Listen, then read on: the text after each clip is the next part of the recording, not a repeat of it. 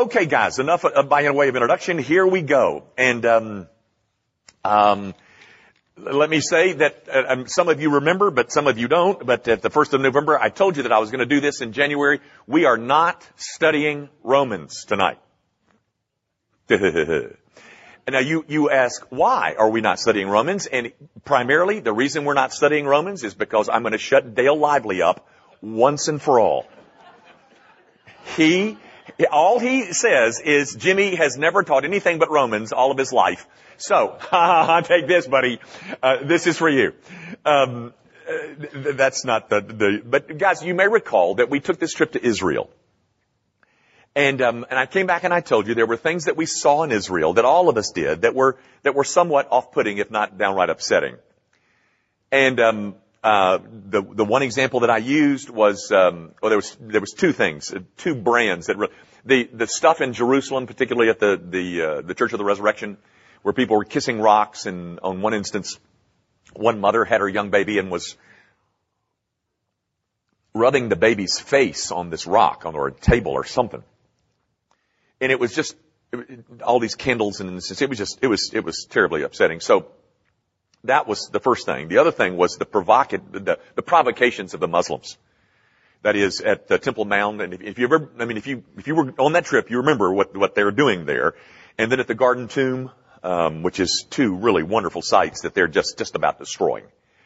And so I came back and said, um, what I wanted to do is to address the issues of Islam and Roman Catholicism. Um, and then I, I, I gave you my, my biblical um, uh, motive was found in Luke chapter 11, and this is something that that um, that was in my own devotional life. It was in um, uh, Luke chapter 11, at verse 33. You, you, may recall I said all this in November, but uh, it says your eye. Verse 34 says your eye is the lamp of your body, and when your eye is healthy, your whole body is full of light. But when it is bad, your body is full of darkness. Therefore, be careful lest the light you uh, light in you be darkness. And I and I said then back in November, I said, what is the eye? Um, because it says the it says um, the lamp of the, the the eye is the lamp of your body. So if that if that eye is good, then your body is full of light. But if it's not, uh, it's full of darkness. And and I what I said to you then is that that your eye is a way of seeing. It's the way you see things. It's your perspective on some things. So when your eye is dark, um, your whole body is full of darkness, says that text. And so what, what I then said in November, I said, okay, what makes me think that I shouldn't be kissing rocks? Or I, I shouldn't be five times a day praying towards Mecca? What makes me think that my eye is sound and theirs is not? Maybe they're right and I'm wrong. Maybe we're all wrong, folks. Um, maybe, maybe you should get your kids over there and rub your little faces on those tables. Maybe that's what, I mean, maybe, uh, now, somebody's got something really wrongly aligned.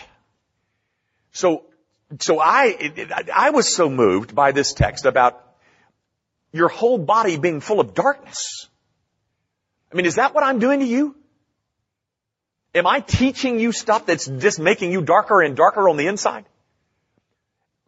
By my so doing, that is by, by training you in a, in a way to view things and see things that's all wrong?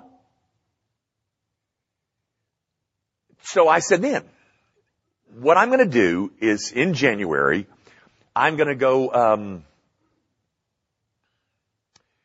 I, I'm going to try to prepare something that will help us just think through the differences um, and the truth claims of Protestantism versus Roman Catholicism and Christianity versus Islam.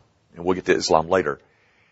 But um, and by the way, we're going to get to um, Romans later as well. We're going to Romans 14 and Romans 15 are still wonderful chapters, and we'll come back to it when this is all done. It'll pro- this is probably going to take this Roman Catholic and Islam thing is probably going to take a whole lot longer than I had originally imagined, but no one has ever really accused me of being laconic uh, uh, uh anyway. So um, uh, it's probably going to be longer, but once we're done, we're going to go back to Romans and finish up Romans, Lord willing. That is, if I'm still alive and haven't had a heart attack and um, keeled over dead, which is always a possibility. Um, So that's what that's what we're doing. That's why we're not doing Romans. I hope you understand uh, what we're doing, what we're up to, where we're headed. Uh, we'll be here a few more weeks than as I thought. It, it really got bigger than you know. As I began to prepare for it, it got bigger than I than I thought. Now, there's got to be whenever you start something new, guys. You've got to you've got to lay some. You got to put down some parameters, uh, some boundaries, some some things that will. Um, that will be a backdrop for the whole discussion. So I, have got some introductory comments to make tonight. I don't know how many of these I'll get through, but um, uh, in terms of getting to the real meat and potatoes, it'll probably be next week before we do, and we'll and and it will be meat and potatoes because we're gonna we're gonna address the whole issue of justification by faith, and that is the meat and potatoes. It's the gospel. And that'll come up next week. But there's some things that I felt like were very essential that we say now so that I'm not uh, constantly, over the course of this Roman Catholic thing, uh, ask, answering questions, the same question every week. So let, let me try to clear away some things um, that, that I hope will that you will not forget as we as we uh, look at some very Im- some very important things. Um, um, I'll, maybe I'll do that next week. Um, maybe I'll need it tonight, but we'll we'll do that later. All right, guys. First of all, it is it is hard to overestimate the the influence of the Roman Catholic Church in the world as we know it. Not just today, but in in in antiquity. Um, I don't know whether you were, I don't know whether they still do this, but when I went to University of Tennessee, of course this is in 1966, but the, the hardest course I had the first quarter I was there was a course called Western Civ. And I mean, the exam was just awful. Uh, if you ever had a Western Civ course, I mean, this one, but the, the whole subject of Western Civ was what the Roman Catholic Church was doing. It is, it is hard to overestimate the kind of influence that the Roman Church has had in the world, in the West and in the East. Now, um,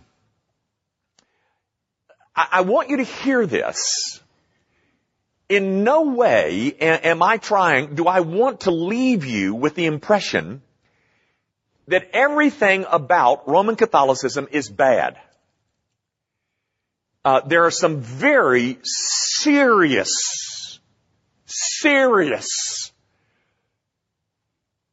differences. But there, in no way do I want to suggest to you that, that everything is bad about Roman Catholicism. Um, uh, I don't believe that. In fact, there are some things uh, that that I think she does, that is Roman Catholicism does, that are superior to Protestantism. That's what we are, Protestants. I, I hope you know that term. For instance, the uh, the Roman the, the, the, Rome's view of the Trinity is unshakable. Whereas in many Protestant circles, they're kind of really mushy over that kind of thing. You know, uh, I remember years ago, my dear father-in-law, and I, I loved my father-in-law. Um, he was a, um, he was a Presbyterian elder, and he came home with a document called the Confession of 66. If you were in Presbyterianism back in 66, you might remember that god awful thing. And, and I, and I didn't read it 15 minutes in discover, before I discovered that no one was ascribing deity to the Holy Spirit. That's heresy, ladies and gentlemen, and that's Protestantism. You'll never find that kind of mushy um, Trinitarian work in Roman Catholicism.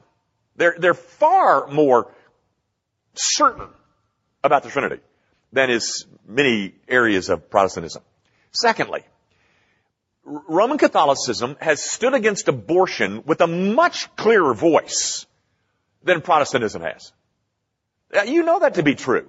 I mean, we've got places all over the world, all over the place in, in Protestantism that is, they're, they're very uncertain and unsure about whether abortion is murder or not.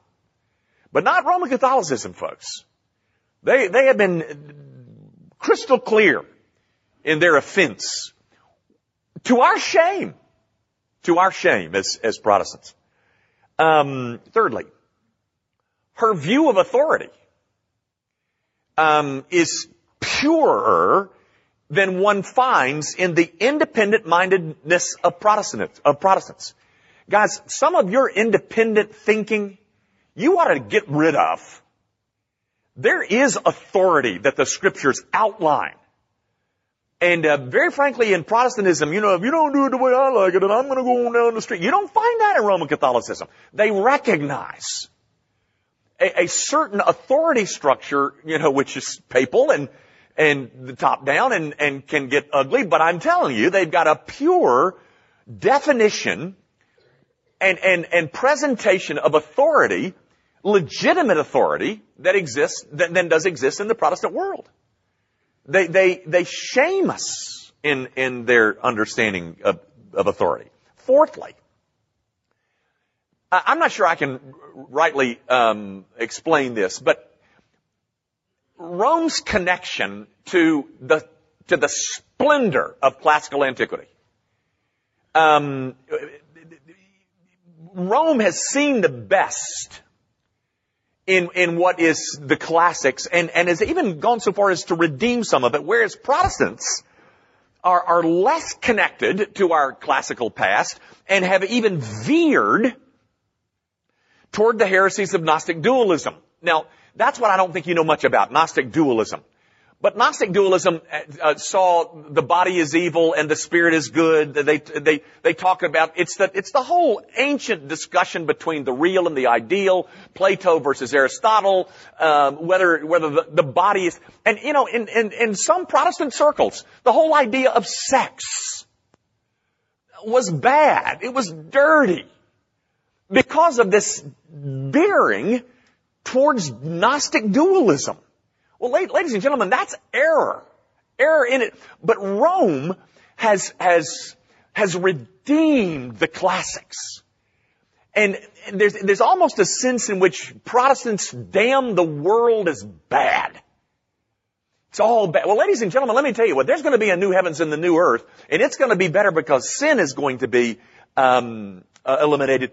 But we're going to occupy a world a physical planet world. This thing is good. At least God made it that way. Sin has altered that. But Rome does better at that than does Protestantism. I would even say, fifthly, in terms of her doing better at things than we do, is even the confession or the confessional.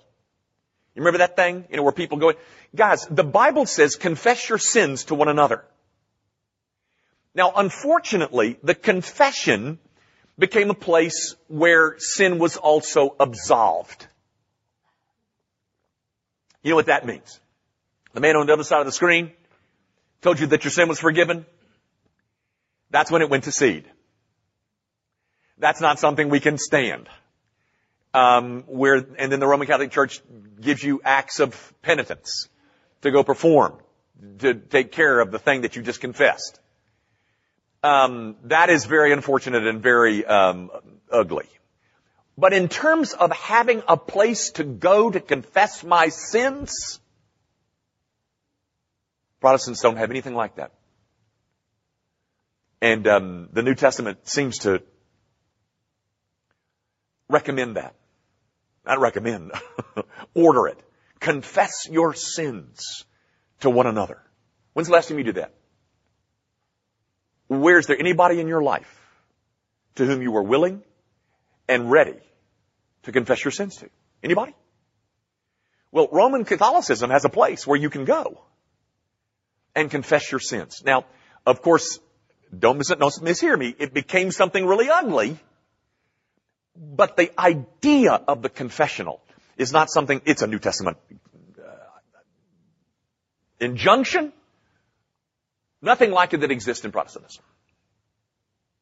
Now, so I'm saying to you, I am not in any way saying that everything in, uh, everything about Roman Catholicism is bad.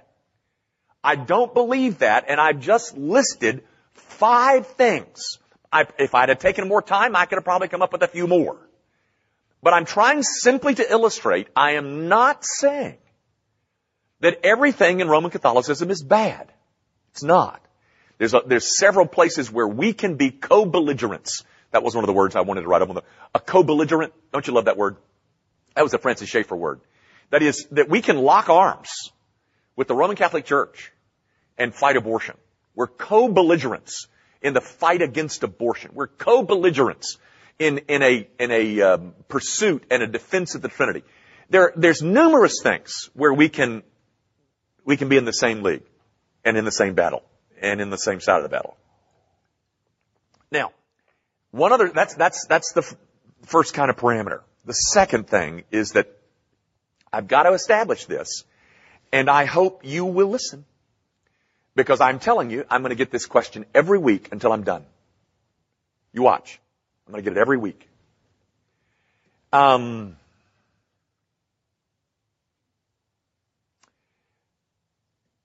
I am not saying by any stretch of the imagination that no Roman Catholics are Christians. Did you hear me? I am not saying that. Do I believe that some Roman Catholics are Christians? Darn tootin' I do. Um, so, don't come up and ask me, do I think Roman Catholics are saved? Do I think there's such a thing as a Roman Catholic Christian? Of course I do. But here's what I will say. And I think this is ungainsayable. By that it's, unargu- it's inarguable. If you are knowingly, thinkingly, consciously consistent with Roman Catholic creeds of faith, such as are found in the Council of Trent or in Vatican II,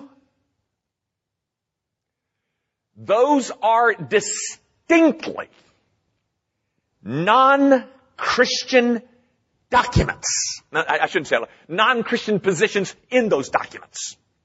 Such as justification by faith, which we'll look at in great detail, probably get to it next week. I, I want to show you. But very frankly, some of you don't even know what the Council of Trent and, and, and Vatican II are.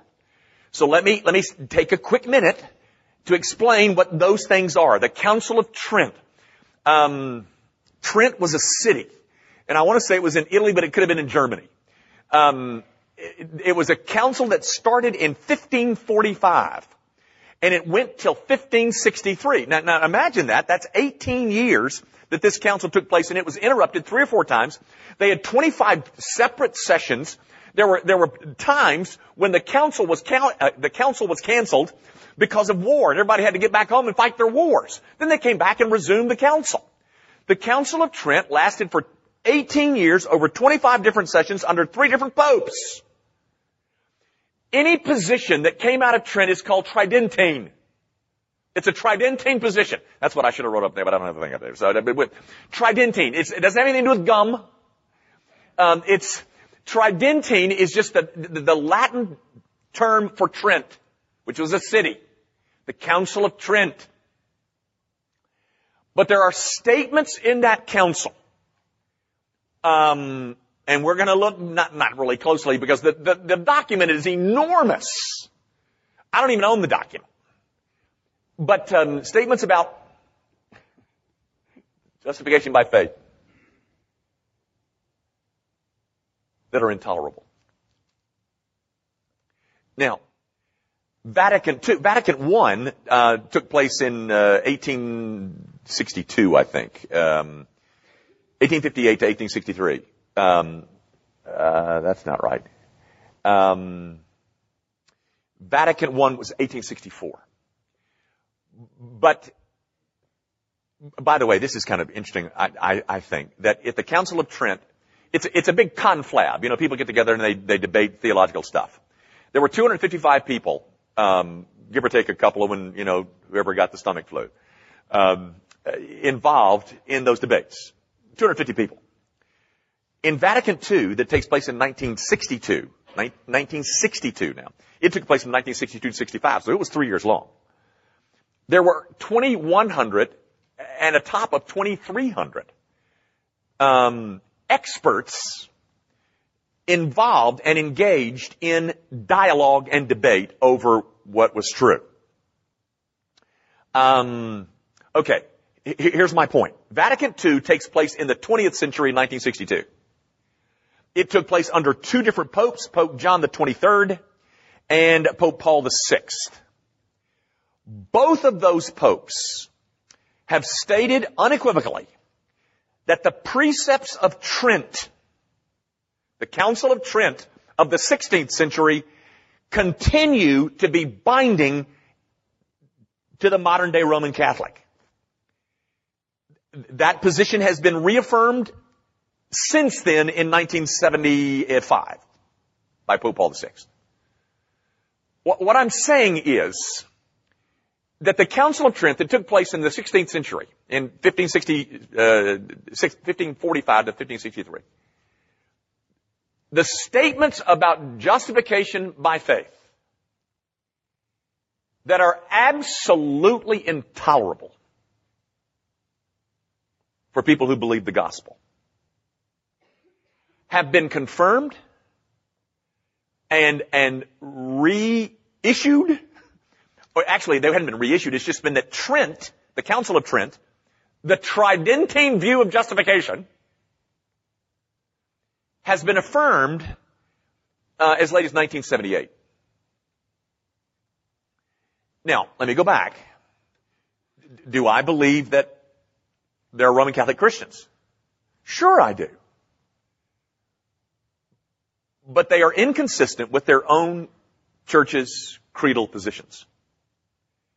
Because let me say again, if you are knowingly, self-consciously, um, thinkingly aware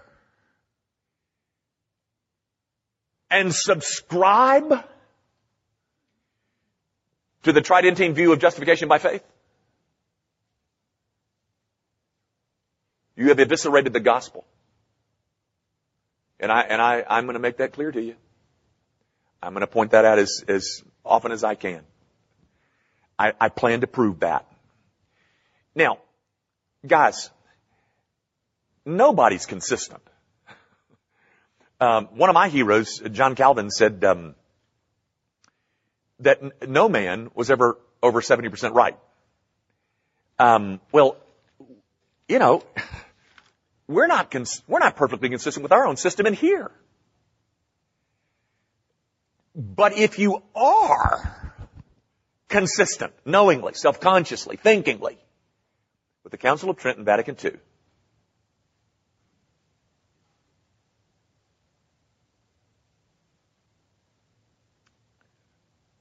You're an enemy of the gospel.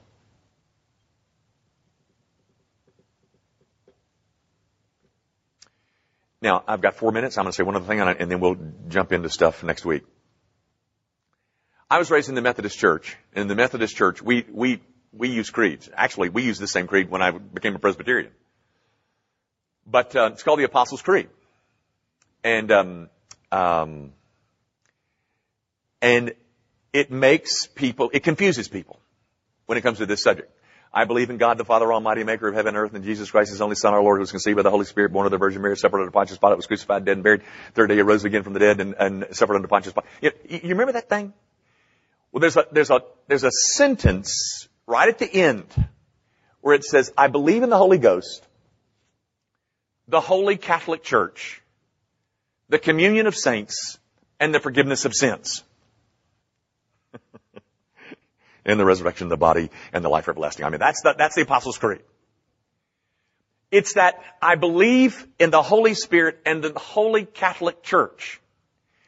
And so everybody then concludes, well, I mean, we're just all kissing cousins in this whole thing. We believe in the, we believe in the Holy Catholic Church right there. You would say so right there in the Apostles' Creed, man. Isn't that good? We're just, um, we're just cousins. No, ladies and gentlemen. And, and one of the things that you've got to adjust is your terminology. You'll never hear me talking about the Catholic Church. Because I believe in the Catholic Church. And so do you. The Catholic Church, the word Catholic simply means universal. Do you believe there's Christians in Germany? How about Russia? Guatemala? Brazil? How about France? Uh, Italy? Uh, Canada? Japan? You believe in a universal church. You believe in the Holy Catholic Church. But I hope you don't believe in the Roman Catholic Church. So don't let that term, you know, cause you to stumble. Um, it, it's not saying in the Apostles' Creed that we believe in um, the Roman Catholic Church. We're not, that's not what we're saying. And if you thought you were saying that, then you need to change your perspective. Because that's not what the Apostles' Creed meant. And I'm telling you, ladies and gentlemen, I do not believe you believe in the Roman Catholic Church. And what is so, is going to be hard for many of you is I don't think you know just how bad it is. And it's my unenviable task of informing you. Um, just how stark, stark. Did I say stark? Uh, I meant to say it more. Are the differences between Roman Catholicism and Protestantism. Um, so, I'm out of time for the night. Um, I got I got stuff galore for you guys, but we have to we have to set the boundaries. Did you hear primarily three things? Um, I am not by any means saying that everything about Roman Catholicism is bad. I did not say that. And if you reproduce me as having said that, you will have misrepresented me. I did not say that. I did not say that all Roman Catholics are non-Christians. I did not say that, nor do I believe it. Now, if you believe it, that's your bag, but I didn't say that. I'm saying, if you are thinkingly, knowingly, self-consciously, purposefully consistent with the Council of Trent, as affirmed 400 years later in Vatican II, you're an enemy of the gospel. And then, the term Catholic is simply a term that means universal. It does not mean Roman Catholic. The Roman Catholic Church is a church. Catholic is the thing we love and we believe in. I hope that clears it up. That's, that's all by way of introduction. We'll get to justification by faith because that's where everything is won and lost next week. Let's pray. Heavenly Father, um, would you help me temper my tongue and to um, not bruise anybody, but particularly your people? And would you help me to um, say things that will contribute to a healthy eye so that the body can be full of light? So that every Christian here can have a soul that is lighted up by the truth. And where I am in error, Lord, would you stop the, up the ears of those who listen? But where I am accurate, would you uh, enable your people to not only hear it, but to adjust according to it? And um, we commit ourselves to that and do so in Jesus' name. Amen.